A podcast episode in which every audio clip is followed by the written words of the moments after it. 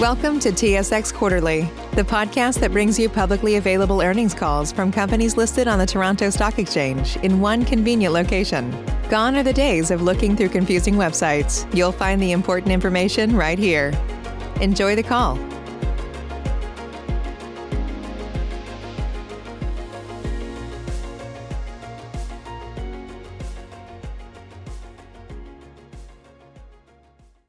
Good afternoon, ladies and gentlemen, and welcome to the Great Canadian Gaming Corporation second quarter 2020 results conference call. At this time, note that all lines are in a listen-only mode, but following the presentations, we will conduct a question-and-answer session. Should you require immediate assistance at any time, please press star zero for the operator. Also note that the call is recorded Wednesday, August 12th, 2020. At this time, I would like to turn the conference over to Terrance Doyle. Please go ahead. Thanks, Sylvie, and good afternoon, everyone, and welcome to Great Canadian Gaming Corporation's conference call to review the company's financial results for the second quarter ended June 30th, 2020. Joining me on the call this afternoon is Rod Baker, the company's Chief Executive Officer, and John Russo, the company's General Counsel and Chief Privacy Officer. I would like to remind listeners that the latter portion of this call is reserved for institutional investors and analysts. Any media-related inquiries can be directed towards Chuck Keeling, Executive Vice President, Stakeholder Relations and Responsible Gaming. He can be reached at 604-247-4197. Before we begin, I must caution all listeners that this conference call may contain forward-looking statements that reflect management's expectations regarding the company's future. These statements, which will be identified by words such as anticipate, believe, accept, or similar expressions, are based on information currently available to the company. Investors should not place undue reliance upon these statements, which involve significant risk, uncertainties, and assumptions. These statements are made as of the date of this call, and the company assumes no obligation to update or revise them to reflect new events or circumstances. Unless otherwise indicated, all financial information in this call is presented in Canadian dollars and in accordance with International Financial Reporting Standards, or IFRS, except for adjusted EBITDA and free cash flow, which are non-IFRS terms defined in the company's MD&A. Unless otherwise noted, all financial information for the comparative period exclude the financial results of the U.S. region as they have been presented as discontinued operations after Great Canadian Gaming Corporation was sold on June 27th, 2019. I will now pass the call to Rod for the review of Great Canadian's financial results for the quarter. He will then provide an update on the company's business outlook. Rod? Thank you, Terrance. Good afternoon, everyone, and thank you for joining us today. The second quarter continued to be very challenging for us as our full complement of gaming operations and ancillary amenities remained closed for the entire period due to the impacts of the COVID-19 coronavirus pandemic. While we have taken actions to significantly reduce our operating expenses during the closure period, our second quarter results were negatively impacted materially by the closures, resulting in a decrease in revenues, expenses, adjusted EBITDA, and cash flows when compared to the same period in the prior year. During the period, the company took measures to significantly reduce its operating expenses to mitigate the decline in revenues from the gaming facility closures. Human resource expenses in the second quarter primarily consisted of costs related to remaining personnel required to support the business during the closure period. For the second quarter of 2020, approximately half of the property marketing and administration expenses were related to direct property operating costs, including property taxes, insurance, utilities, and maintenance, with the remaining half related to administration costs, including license, subscriptions, and professional fees. Great Canadian's revenues and adjusted EBITDA for the second quarter of 2020 were 62.8 million and 31.8 million, respectively. Revenues for the second quarter of 2020 primarily consisted of the Ontario Bundle's annual entitlement of service provider fee for permitted capital expenditures recognized in full in the second quarter and continued contractual service provider-based fixed fees under the respective casino operating agreements, which resulted in a positive adjusted EBITDA. Adjusted EBITDA was also positively impacted by $20.9 million in lease payments, which are no longer recognized as operating expenses in adjusted EBITDA due to the implementation of IFRS 16, the new lease accounting standard adopted in the prior year. During the second quarter of 2020, the company also recognized negative cash flows, which I will now discuss in more detail. As a result of the temporary suspension of operations, we have placed more focus on monitoring our free cash flow, an additional non-IFRS measure, which has been disclosed in our second quarter results. We believe free cash flow is a relevant measure to assess the company's performance during the closure period, particularly to understand the company's non-discretionary cash requirements. In the second quarter of 2020, the company had negative free cash flow of $123.4 million, which was consisted of adjusted EBITDA of $31.8 million, as previously discussed, less changes in non-cash working capital of 22.2 million, capital expenditures of 98.6 million, substantially all of which was in Ontario, payment of lease liabilities of 20.9 million, and interest paid of $13.5 million. We funded the $123.4 million of negative free cash flow by borrowing an additional $60.7 million on their credit facilities for capital expenditures in Ontario, and the remainder from available cash balances. Furthermore, prior to the end of the first quarter of 2020, we borrowed $325 million on the revolving portion of the senior secured credit facilities to ensure we had sufficient liquidity available. As the understanding of our circumstances was enhanced, we felt it was appropriate to repay these additional borrowings during the second quarter of 2020.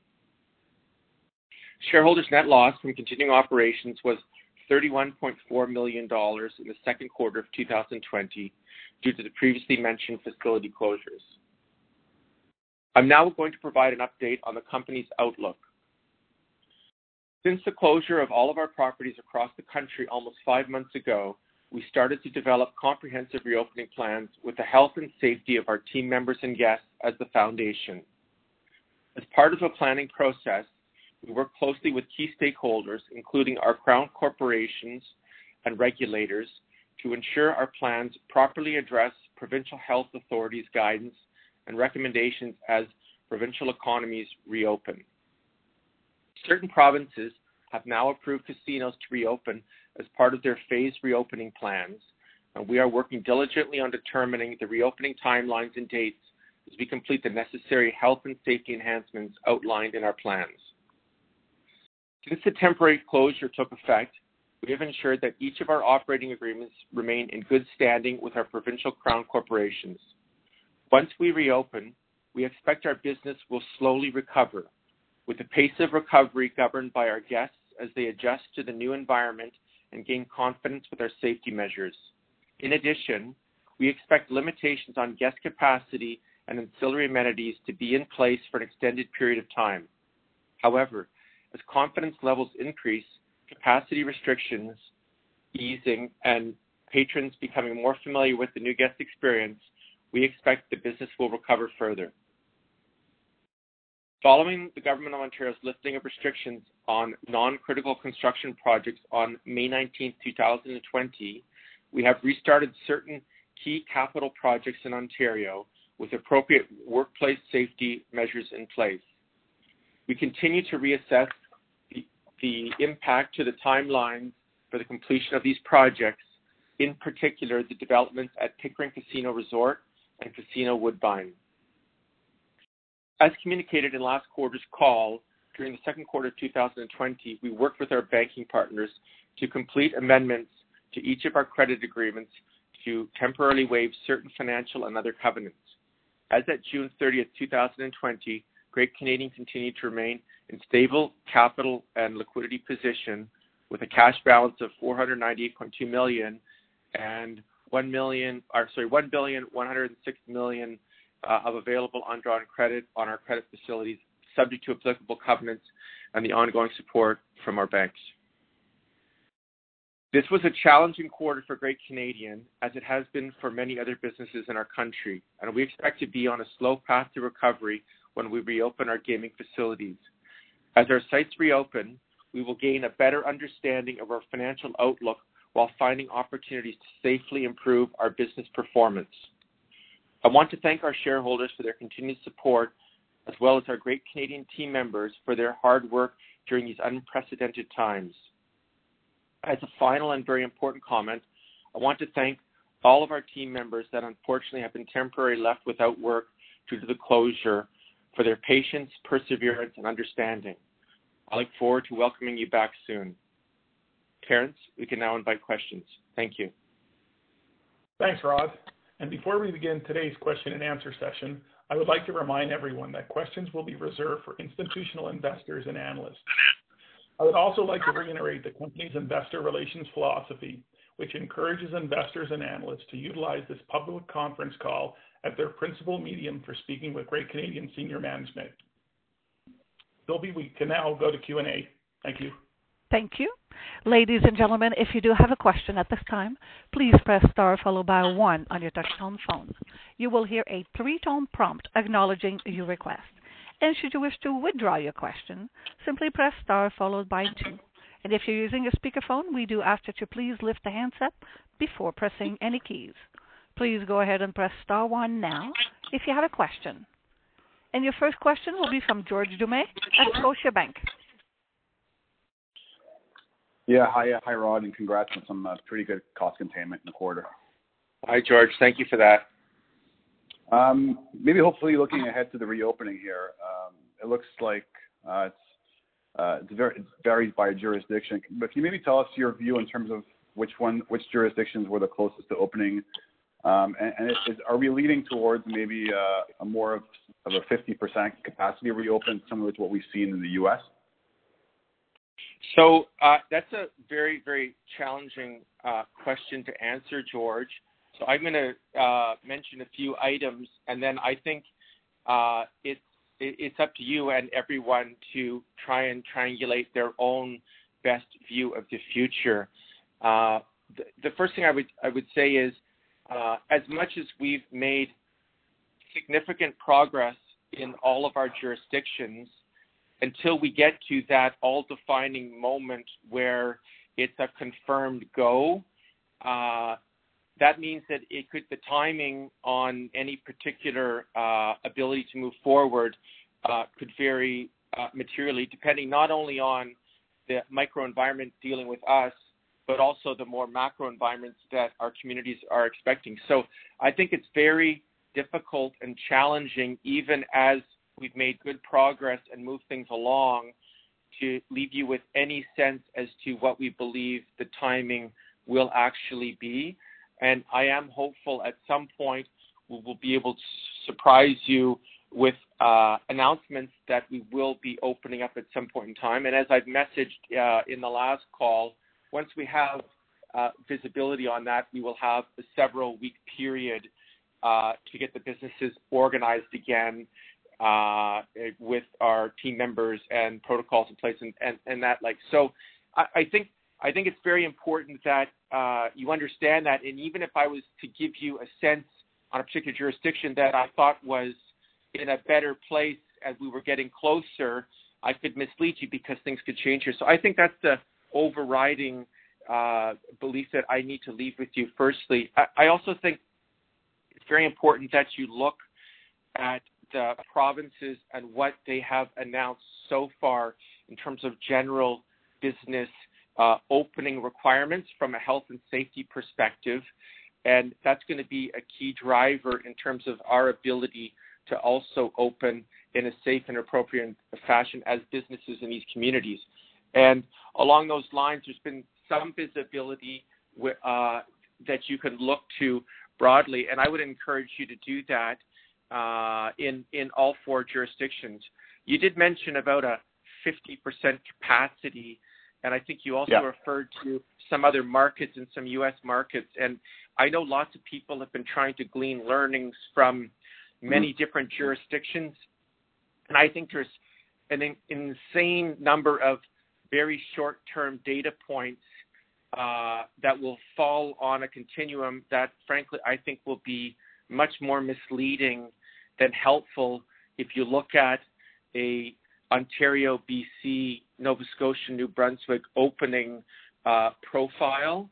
I think if you look at, and again, this is now Rod Baker personally versus corporately. I think uh, Canada, by and large, has done, and, and the jurisdictions before that I mentioned there have done an exceedingly thoughtful job at containing a very difficult health situation. And I do believe there is a strong, strong priority to continue with the right type of reopening program broadly, which we fully, fully support. I mean, as you know, George, we've always been in the marathon business and maybe criticized for it between robust capital structure, lots of liquidity, things like making sure we invested for many years in Ontario to be successful through their modernization program, to having multi year, multi billion dollar capital programs in Ontario. We're, we're all about marathons, not sprints. And I think, you know, COVID has really hurt businesses that uh, acted like a sprint business when they were now told, okay, now, but now it's a marathon and you've sort of blown your wad in, in a short amount of time. So I think there's things going on in many markets that are very dissimilar and would be very misleading from, I think, the very sound and thoughtful political and health leadership that is uh, being exhibited in Canada, which we fully support.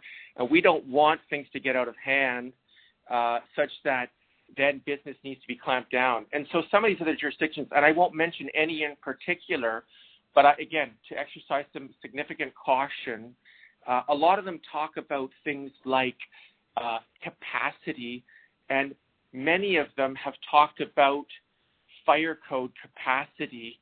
And it sounds good and safe, but the reality is when a market has said we're at half capacity, it's actually a filled up zoo and they're using almost all their machines and they're allowing people in. And if you see some of these communities that I might be referring to south of the border, they've got some very significant health challenges uh, that are going on right now. And I think the governments up here are thankfully, in our view, not on that program uh, and and will serve us well when we open. So I think anything along the lines of 50% capacity the way they've done it, it's not really 50%. And I think for us, again, no crystal ball. Uh, that's a that's a much much much too optimistic slash reckless early days opening for our facilities. In my view, sitting here today, looking at everything that we know. So. When we talk about, and I know we've been criticized for being overly conservative in the past, I do believe this is a marathon, not a sprint. We need to get back in the game to get back in the game in a very safe and an appropriate fashion and to re-engage not only with our guests but our team members with our new operating environment and make sure we do an exceptional execution uh, of uh, the guest experience, which will be extremely curtailed and limited in the early weeks and months. Uh, but also from a health and safety perspective, make sure we do our part in all these communities. So it's a very long answer, but I think people need to get off this thing of uh, 50% fire code capacity. And I think the other thing that's worth mentioning, which again, things can be different, and absolutely, I think even within our own business, different facilities will open differently with different levels of, of guest acceptance and traction. When you look at some of the early days stuff out of some of these markets, and uh, I need to take people back to the regional business, which has been around for a long time, certainly longer, uh, much before COVID, and it's been built out over the last 15, 10, 15 years, there was very little organic growth in many of these U.S. markets, particularly as states would increase capacity. It was very difficult. And now all of a sudden, with markets closed for several months, uh, arguably some pent up demand, and then the first facilities opening so that you had instead of you know eight guys open on the four corners, you have two guys open in the first week, and then a phasing of that and less amenities. You had some very decent results percolating out of some management teams and some facilities, which I'm not saying the business was not there, but I think people are forgetting that as you look a little bit down the road, when all the capacity is online and everybody decides that they'd like to go and try and reach for that extra GGR dollar in these markets, the market hasn't grown. If anything, if you look at the economic impact of COVID, it's going to be challenging for our business as a discretionary dollar business, just like others. So I think there's some early days, almost euphoric uh, sentiment out there, which I, I think the math does prove out. But I think you need to look beyond that to understand what it means over the short, medium, and longer term, and to not let yourself extrapolate out something very early and thinking that that goodness continues and multiplies. So again, I don't want to be tell you guys how to value things or look at things. I'm all about running our business for shareholders, and we're setting it up to run it in a very thoughtful and appropriate fashion, uh, being supported by our crown agencies and regulators. And we're excited for that day to come, but we're not there yet. Okay, yeah, thanks for that. And okay, um, Roddy, you gave some pretty good granularity on the PMA costs this uh, this quarter, and I remember last conference call you you did talk about heavy financial burden of reopening. Uh, can you maybe tell us a little bit about the cost structure, how that looks like in, in a reopen scenario? So I think it's too early to uh, uh, go through that. As I mentioned, we're we we have it's going to cost more on a on a per unit of gaming uh, dollar basis for sure. Are we going to have have less less gaming dollars? So, uh, it, it, and I think different facilities are going to be quite different. As you know, we have uh, very modest sized community type facilities, very limited amenities with much more straightforward uh, flows of traffic on a safe basis. Then we've got some that are much more complicated that require much more support. So there's a broad range, and I think at this point in time, it will be uh, it would be difficult for me to let you know what the cost side of our math would be once we reopen. Uh, as I think you noticed, I think the team has done an exceptional job while we've been closed at mitigating the stranded costs, albeit at a very, very significant and terrible impact on many of our team members. Uh, that being said, we need to keep our business solvent so that we can uh, invite everybody back and get everybody back to working uh, properly here. So it's been difficult, but I think we've done a good job. There's no question when we open, our cost structure is going to go up materially from that which it has been while we've been closed. Okay, yeah, that's helpful. And just one last one before I pass the line. Um, I, uh, I saw six million of wage subsidies in the quarter. Like, how do you expect that to trend um, in the back half? And and the second part of that question is, do we get any form of aid at all from the uh, from the crown corporations?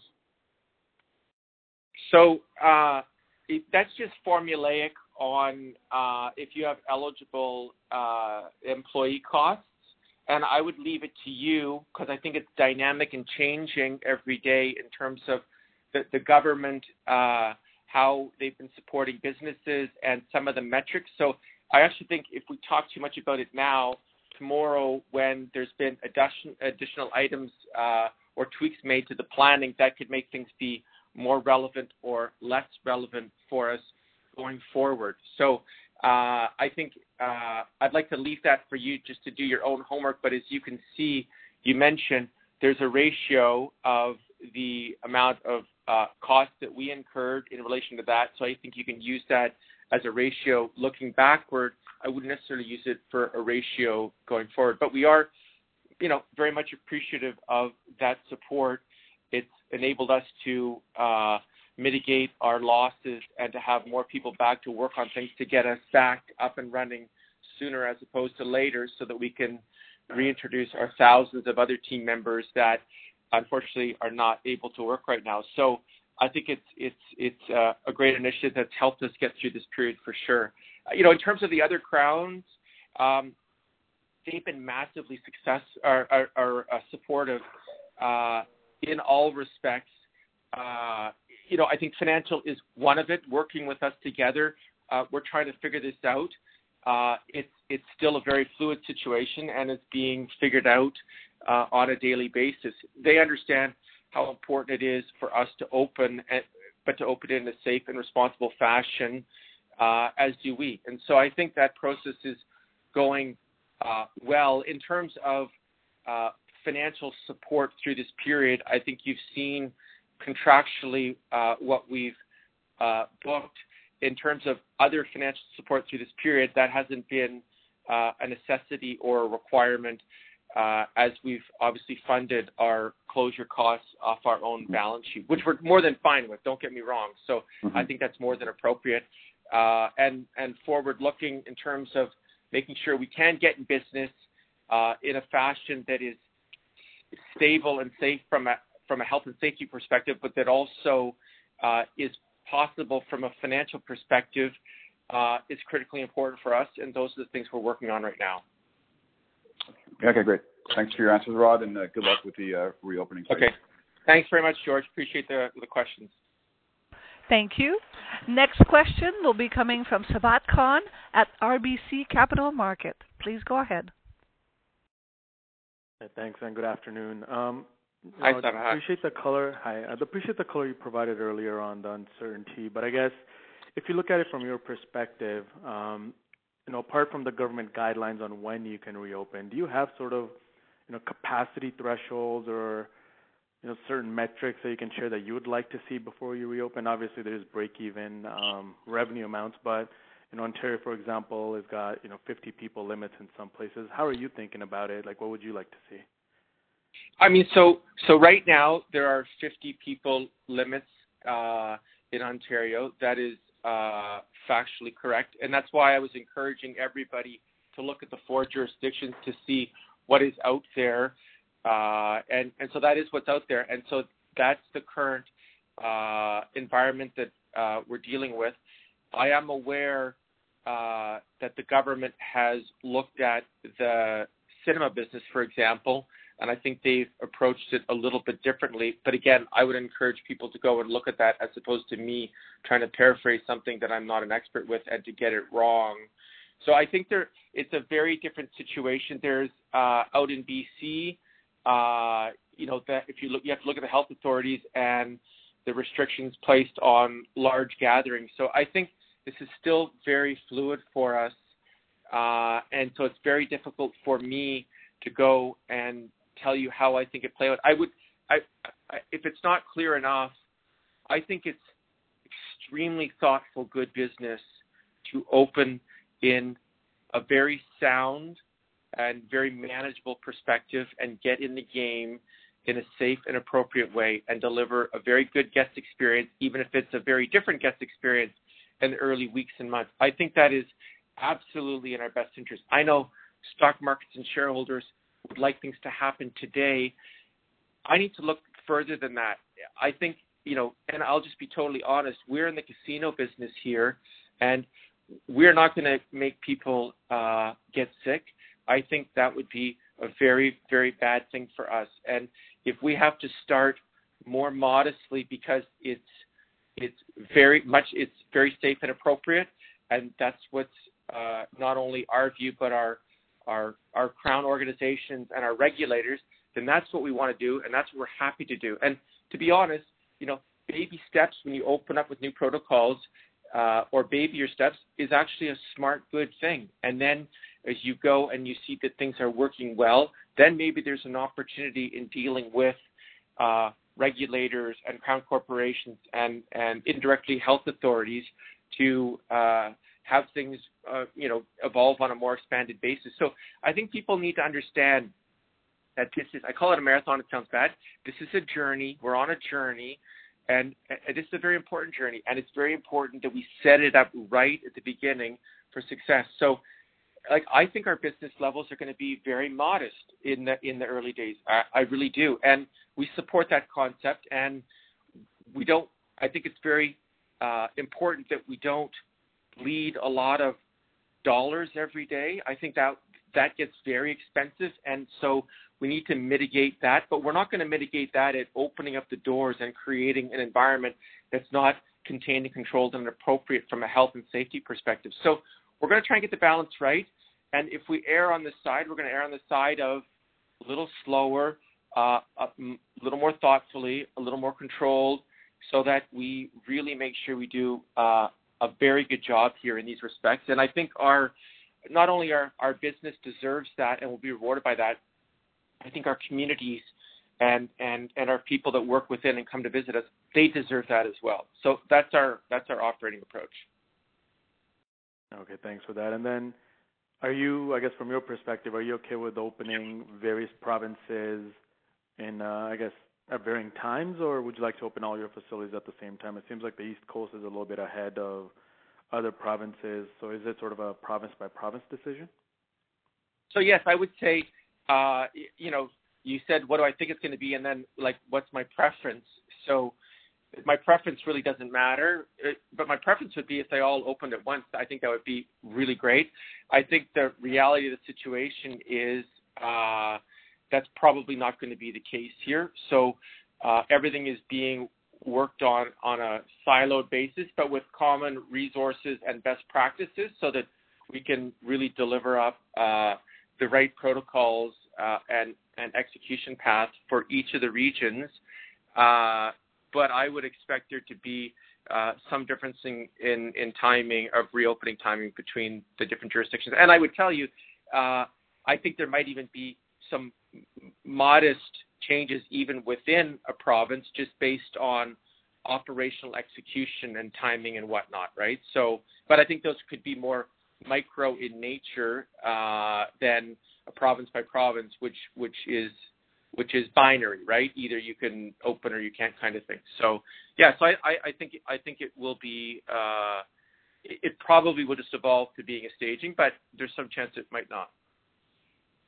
Okay, thanks. And then uh, you mentioned in your release that you are reassessing your capex plans and sort of the redevelopment timelines. Can you give us your thought process of the factors you're considering? Is it, you know, managing your cash flow during the closures? Is it you know, potential increases in some of these construction costs? Just how are you thinking about that? Yeah, so that's a great question. And if you noticed, I spent a lot of time on free cash flow, and we even spent a lot of time in creating something new in this closure period so that you guys understood it and you understood our thinking on this. There's no question that in this period, if we are not in, in business and generating free cash flow, free cash flow for us has been critically important for two reasons, other than showing profitability and, and progress in our progress in our business. Uh, it, it's done twofold. It's been significant uh, capital that we've directly redeployed against uh, our Ontario significant capital programs, of which we are right in the middle of right now. And then it also provides the retained earnings uh, equity component for the amount of capital development dollars that we borrow from the bank. So it's it's been a, foundational piece of how we've been able to uh, buy very significant size assets, have a multi-billion dollar development program underway, uh, while we haven't gone and issued a bunch of shares and done all sorts of other things to raise money to do that. So, um, with our business not generating cash flow now, and in fact, actually uh, a negative operating cash flow amount, it, it's much more critical through this period that we look at cash in and cash outflow. And I didn't want you guys to get too giddy about $30 million of EBITDA either through this closed period, which is it's really, I think, an uh, outstanding number, and we're happy with.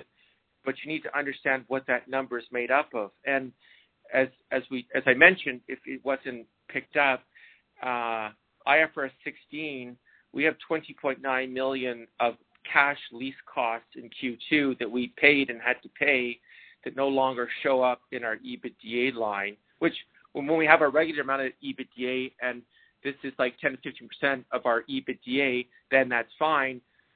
But in this quarter, it was 66 percent of this EBITDA number, and it's a non-cash EBITDA. So right away, that's not there.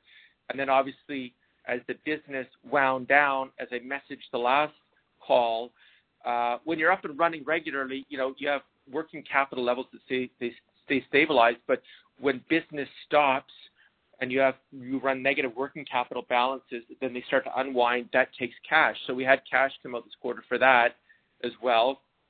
And then we did benefit by our our PCE this quarter, which, as you know, uh, is once a year, and it's significant, $24 million. We appreciate it. But even in this quarter alone, we we spent a hundred million dollars of capex. So even in terms of the net of those two, even this quarter alone, uh, we're still negative cash flow quite a bit. So it's critically important through this period for all of these reasons that we look at our cash uh, and our cash liquidity and cash outflow situation. Now, that being said, we're very excited about our prospects at Pickering and Woodbine. When the government allowed uh, non-critical construction to resume, we've resumed those projects, uh, and we've done that. I would tell you at this point in time, even though we've had delays and things will be delayed, uh, we spent another 100 million dollars this quarter. I don't think Q3 is gonna be quite that high, but Q3 is still going to be a very, very significant capital development uh, program, principally at Pickering and Woodbine in Ontario. You know, that continues because we think that's an important part of our future. And as I mentioned, our marathon and our liquidity and our balance sheet over the years that we've been somewhat criticized for, I think this is, you know, this is a real proof positive that it served us well because it's affording us more ability to continue with these very significant and critically important capital programs through what's an incredibly difficult closure period for us right now. So, you know, you're spot on, and that's how we think of it. Now, from a timing of where we have bulges in the capital program and how we're lining up to actually open both Pickering, which as you know, was coming up to the short-term opening potential at the end of Q1, very early Q2, uh, and then Woodbine a little bit further down the road. We need to be uh, thoughtful on when we're going to bring those properties online. So we're continuing the capital program to create the optionality of when we're going to actually open those two facilities, Pickering being obviously much sooner on the timeline. But at this stage of the game, until we have a much better understanding of opening and traction and then how uh, health and safety protocols might change over time to enable us to have a larger gaming uh, experience and a more amenity gaming experience in a safe and appropriate way. Without understanding those metrics and the potential behind those, it would be reckless to pretend that I know when we should open up these new big facilities that are very exciting and will be fantastic. But they also, remember, come with a whole bunch of new fixed operating costs when you open those. So we need to make sure that the business, the environment is there to support those. So, so we have the ability, and we are continuing along. And as I mentioned, Q3 is gonna be a very, very significant uh, capital expenditure period for us as well. But uh, you shouldn't uh, extrapolate from that that we're gonna open Pickering in six weeks from now because we're not gonna do that. Okay. Just to follow up on the commentary around, you know, obviously you going into the after Q1 reporting, you indicated that there was gonna be some of these government-related payments, and you provided a scenario for what an operating loss could look like. Can you maybe give us directional metrics under what, you know, a shutdown through Q3 could mean for operating income and even cash flow? Sorry. So if we're if we're shut down through Q3 for the entire quarter, you want me to comment on what I think our cash flow would look like? Yeah. I think at Q1 reporting, you sort of gave a scenario that if the facilities remain closed through Q2, you know, here's one scenario for what cash flow or operating income loss or operating loss could look like. Yeah. Would you have kind of with the absence of these government revenue payments, what, you know, what Q3 could directionally look like? So, uh, I think if you look at Q2, that's a very good place to extrapolate out. I would do that. And then obviously, as we're all very clear, uh, the PCE is a Q2 only event that happens once a year in Q2. So uh, If I were you, I would back that out. I also think it's a little bit difficult to say, but as I mentioned, when you first close the business, how there's the unwinding of negative working capital. So I think our working capital profile in Q3 won't be quite as punitive as it was in Q2. So I think you have those two items there that you should adjust from our Q2 operating environment. And I also mentioned that our capital expenditures are going to be very, very significant in Q3, but not quite to the level of Q2. So I think you should use all of the same numbers that you now have in Q2 and think about those three uh, important line items and adjust for those, and you're probably doing not too badly then. That's great. Thank you for the color. All right, no problem. Thank you. Ladies and gentlemen, as a reminder, if you do have a question, please press star followed by one on your touchtone phone. And your next question will be from Derek Dley at Canaccord. Please go ahead. Yeah. Hi, Rod. Thanks for the color and the um, the change in disclosure, which is obviously very helpful for this type of a quarter. One question I had, and I think you may have just answered it, but when I look at your um, uh, your marketing and promo costs for the quarter, you know, in and around 20 million. Is that what you would kind of consider like a fixed cost for that line item? So the short answer is yes.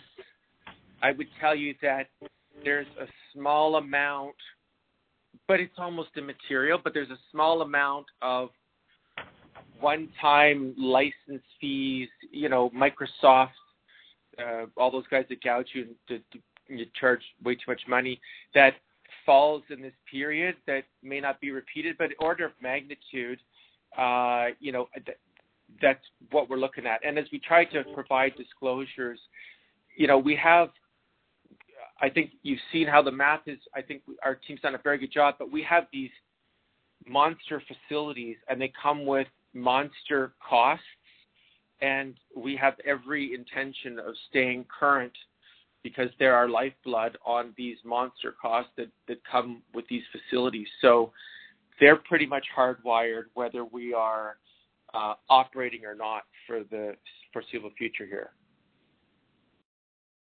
Yeah. Okay. Um, that makes sense. In terms of just your balance sheet, um, and I understand you, know you did get some covenant relief can you just talk about like is there a covenant that we should be aware of on your debt, or is there a comfort level uh, within the management team that we should be thinking about? So, uh, from financial covenants perspective, uh, we have relief until January 1, 2021, which means the Q1 effectively. So, I think at this point in time, uh, with so many unknowns in terms of not only the timing but the, the traction in the environment and the math that's going to flow out of that. I think at this point it's premature to uh, look at those kind of items uh, with any degree of confidence to see uh, how much that needs to be focused on at this stage or not.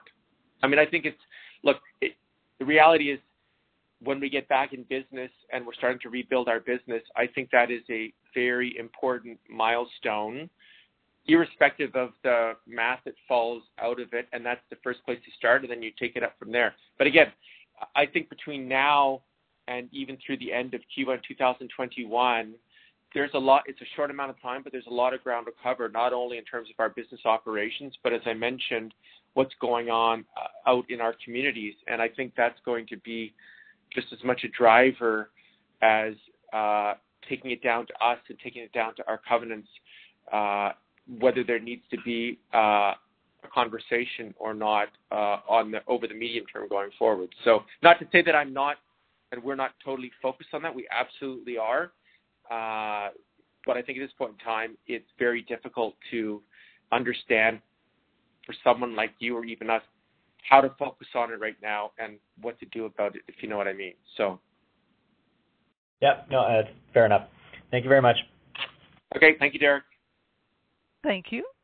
Next question will be from David McFadgen at Cormark. Please go ahead. Oh, hi. Yeah, I have a couple of questions. Hey, David. Um, sure. Okay. How's it going? Good, thank you. You?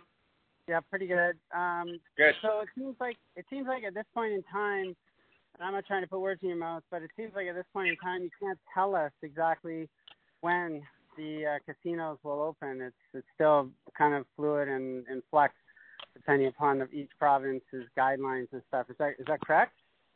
I can't tell you because I don't know, not because I won't tell you. That is correct. Okay, yeah, that's what I thought. Um, and in the past, you've given us like your capex expenditures expected for the second half of 2020. I didn't see it in the MD&A, maybe I missed it. But uh, can you tell us what the capex would be for the latter half of 2020? So, you know, I gave some visibility on Q3 uh, right now in relation to Q2 that it's going to be very material, but less than uh, Q2.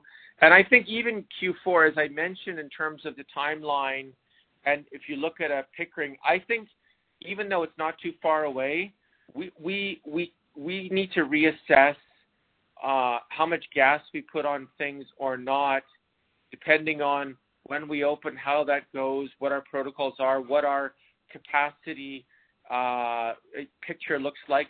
So I think there's many, many items that are going to. Our team is very, very nimble and thoughtful, uh, and we are going to uh, have to be very dynamic about managing that so that we frankly set ourselves up for the best opportunities from a timing and a cost perspective with the capital programs. But as I said, sitting here today, not being open at all, not seeing what the environment is like operationally, and the and the traction and the feedback uh, from not only our guests but from our stakeholders that we work with and support us. I think it's very difficult, even for Q4 at this point in time, to totally lock down a number. But my my my sense is that uh, Q3 and Q4 will continue to have very significant capital investments and continuing our Pickering and Woodbine uh, development programs, barring uh, something quite negative from an operating environment perspective uh, between now and then. Okay, and and in the like earlier on the call, you said that you know when things open up and they're fully up and running, the cost structure is going to be higher just because increased safety protocols, increased cleaning costs, whatever. Can you give us any idea on a percentage basis how much those costs might be higher? No, I, at this point I can't. I, I it's it's that's that's a lot of detail, and frankly, we still haven't totally finalized uh, how sites would actually open and then following translating through all of the costs because I think there's still some dynamic analysis and decision making that needs to be had in order to uh, make that determination, and it could be quite material. So, so I wouldn't want to mislead you with something, but I mean, if it, I just want to make sure that people are clear when we're closed, like our facilities, other than security and surveillance, there's nobody there, right? So when we're open, we have a lot of people there. So it's order of magnitude. You you need to look at it as operating cost environment, not closure cost Q2 levels when you talk about opening doors. And that's why, frankly, we are really, really taking the time to understand how to open not only safely uh, and appropriately from the from uh, the health and safety perspective, but also to make sure that we don't get ourselves in a situation where we open and we have seriously upside down math because that uh, would not be a good scenario for us. So it, it's it's important, you know, it's, it's difficult stuff and it's it's big dollars and big assumptions. So we're working through that. And unfortunately, I wish I had, honestly, I wish I, I was at a point where we could uh, provide more detail to you on these matters because I know they're critically important for all of us, but we just don't have them at this point in time. So I'm not able to share that with you. Okay, uh, sorry there. Um, so you renewed your NCIB. Um, I was kind of surprised. I thought you would really be in the mode of preserving cash right now, given the current state of operations. So I was just wondering, what's what's your what's your plans with the NCIB?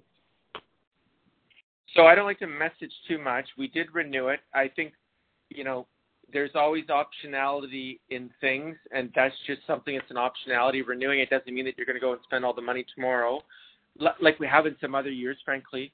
Uh, you haven't read the documentation yet, but I would tell you that we dipped our toe in uh, just after the end of the quarter and bought 300,000 shares at 26.55. And I think you should read into that dip the toe, and I think you should also read into it with some significant price discipline.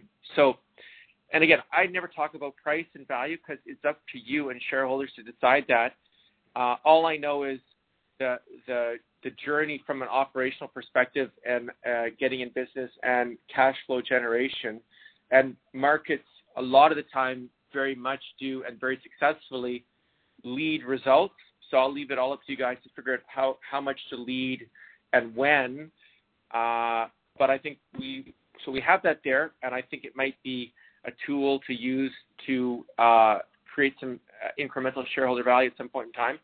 But I think you'll find it will be much more disciplined, uh, especially from a price perspective, but I think also from an aggregate dollar perspective through this very difficult period. So I think your assessment is not wrong at all in the world that we're living in. Okay. And it's just on BC, I mean, I think the the plan there is not to open casinos, and who knows what they'll look like, until the province is in stage 4. Is Does that basically mean they're going to wait? They have to wait for a vaccine to open these casinos? Just wondering what your thoughts are there. So, so I think you should go back to the government's official site. I think there was some confusion originally when uh, that was published. There was uh, a statement made at the end relating to some industries, including ours, and because it came at the end of all the stages, it looked like it formed a part of stage 4. Uh, my understanding is it does not form officially a part of the phase stage 4. That being said, it still needs specific direct approval from Uh, the government and the government's health authority, right? So, so I think the comment that you made, and that made it into the newspaper, and as we know, the newspaper doesn't always get it right, and then people pick it up over and over and over again. I think it ended up actually being a little bit erroneous. And I do believe, I was told, I didn't check it myself, I was told if you go back to the source document now on the BC government's website, that you could see that it's been reformatted so it doesn't, it's not interpreted in an incorrect fashion. Okay. All right. Thank you. Okay. Thank you, David. Thank you. Next question will be from Eli Samah at Madison. Please go ahead. Hi, Rod. How long do you expect the business to have access to the modified thresholds in Ontario?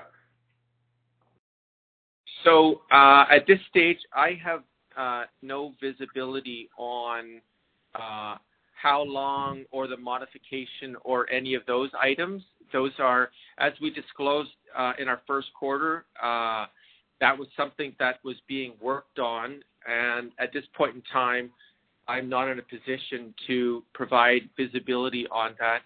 I do think it's important from our perspective, and I don't ever like to mention things out to the world.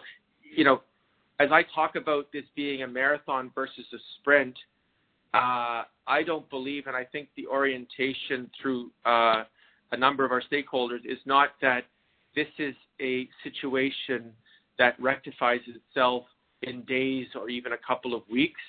Like it's not that type of thing. So I think uh, I can leave you with that type of impression, but anything further than that Uh, would not only be inappropriate, but we're not at the stage where I have something uh, that I can disclose in that respect.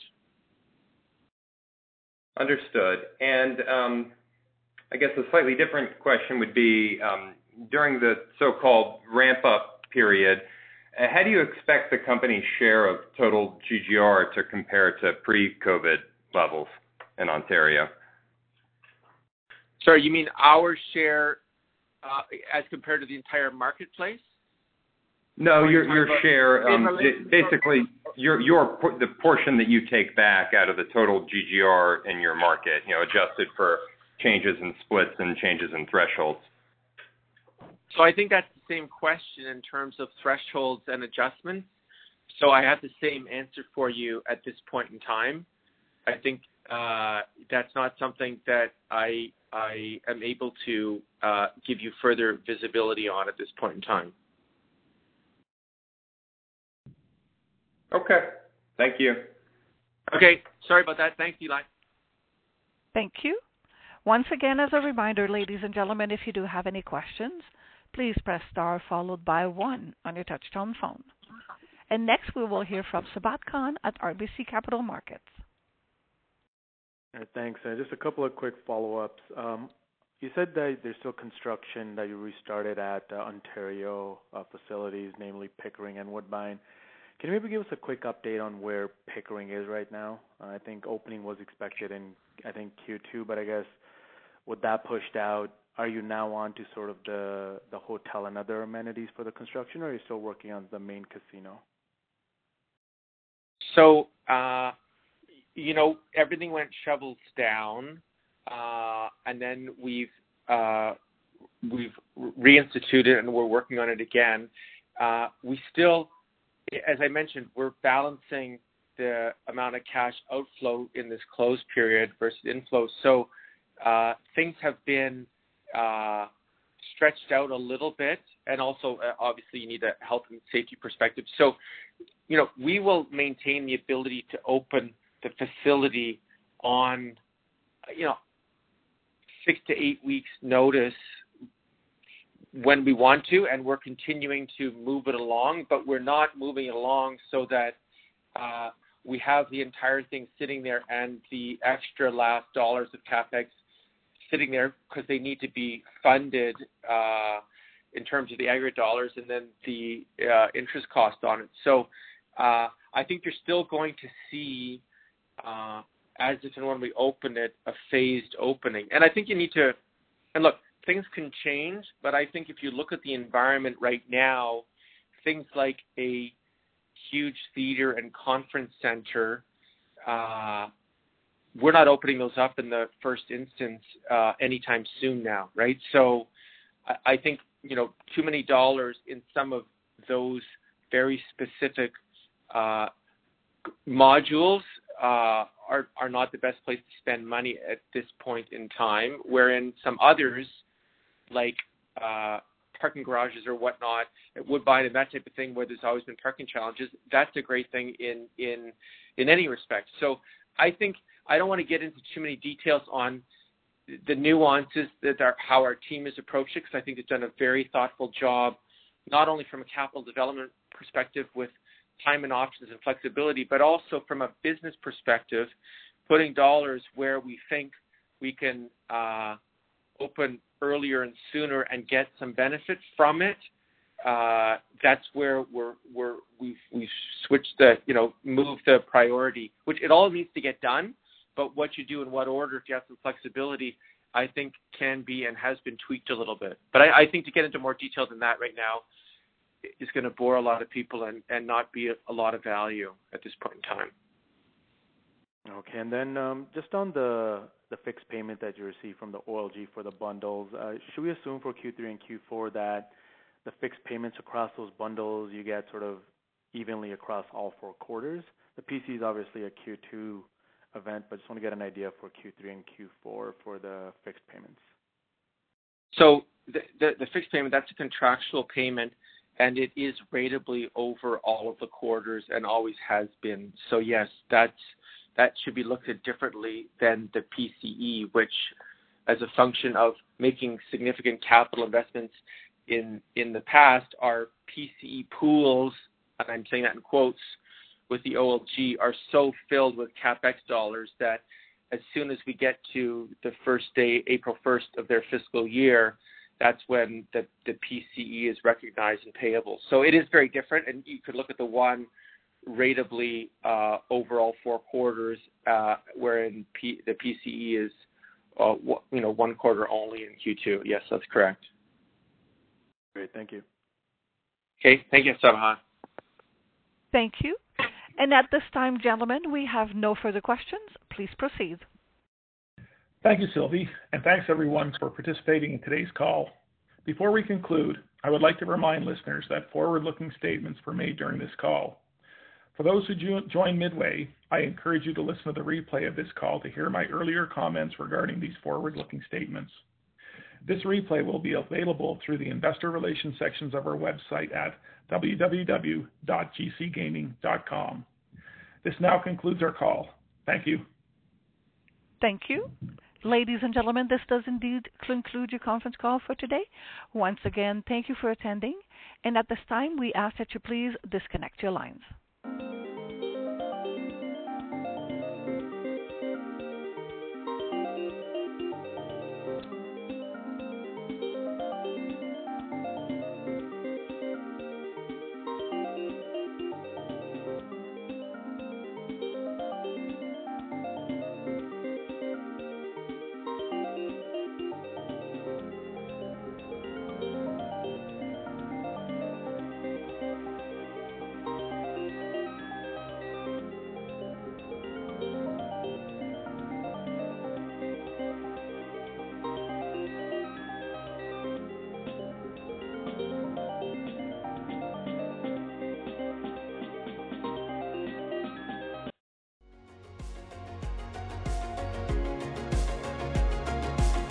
Thank you for listening to TSX Quarterly. If you enjoyed the cast, remember to leave a good rating.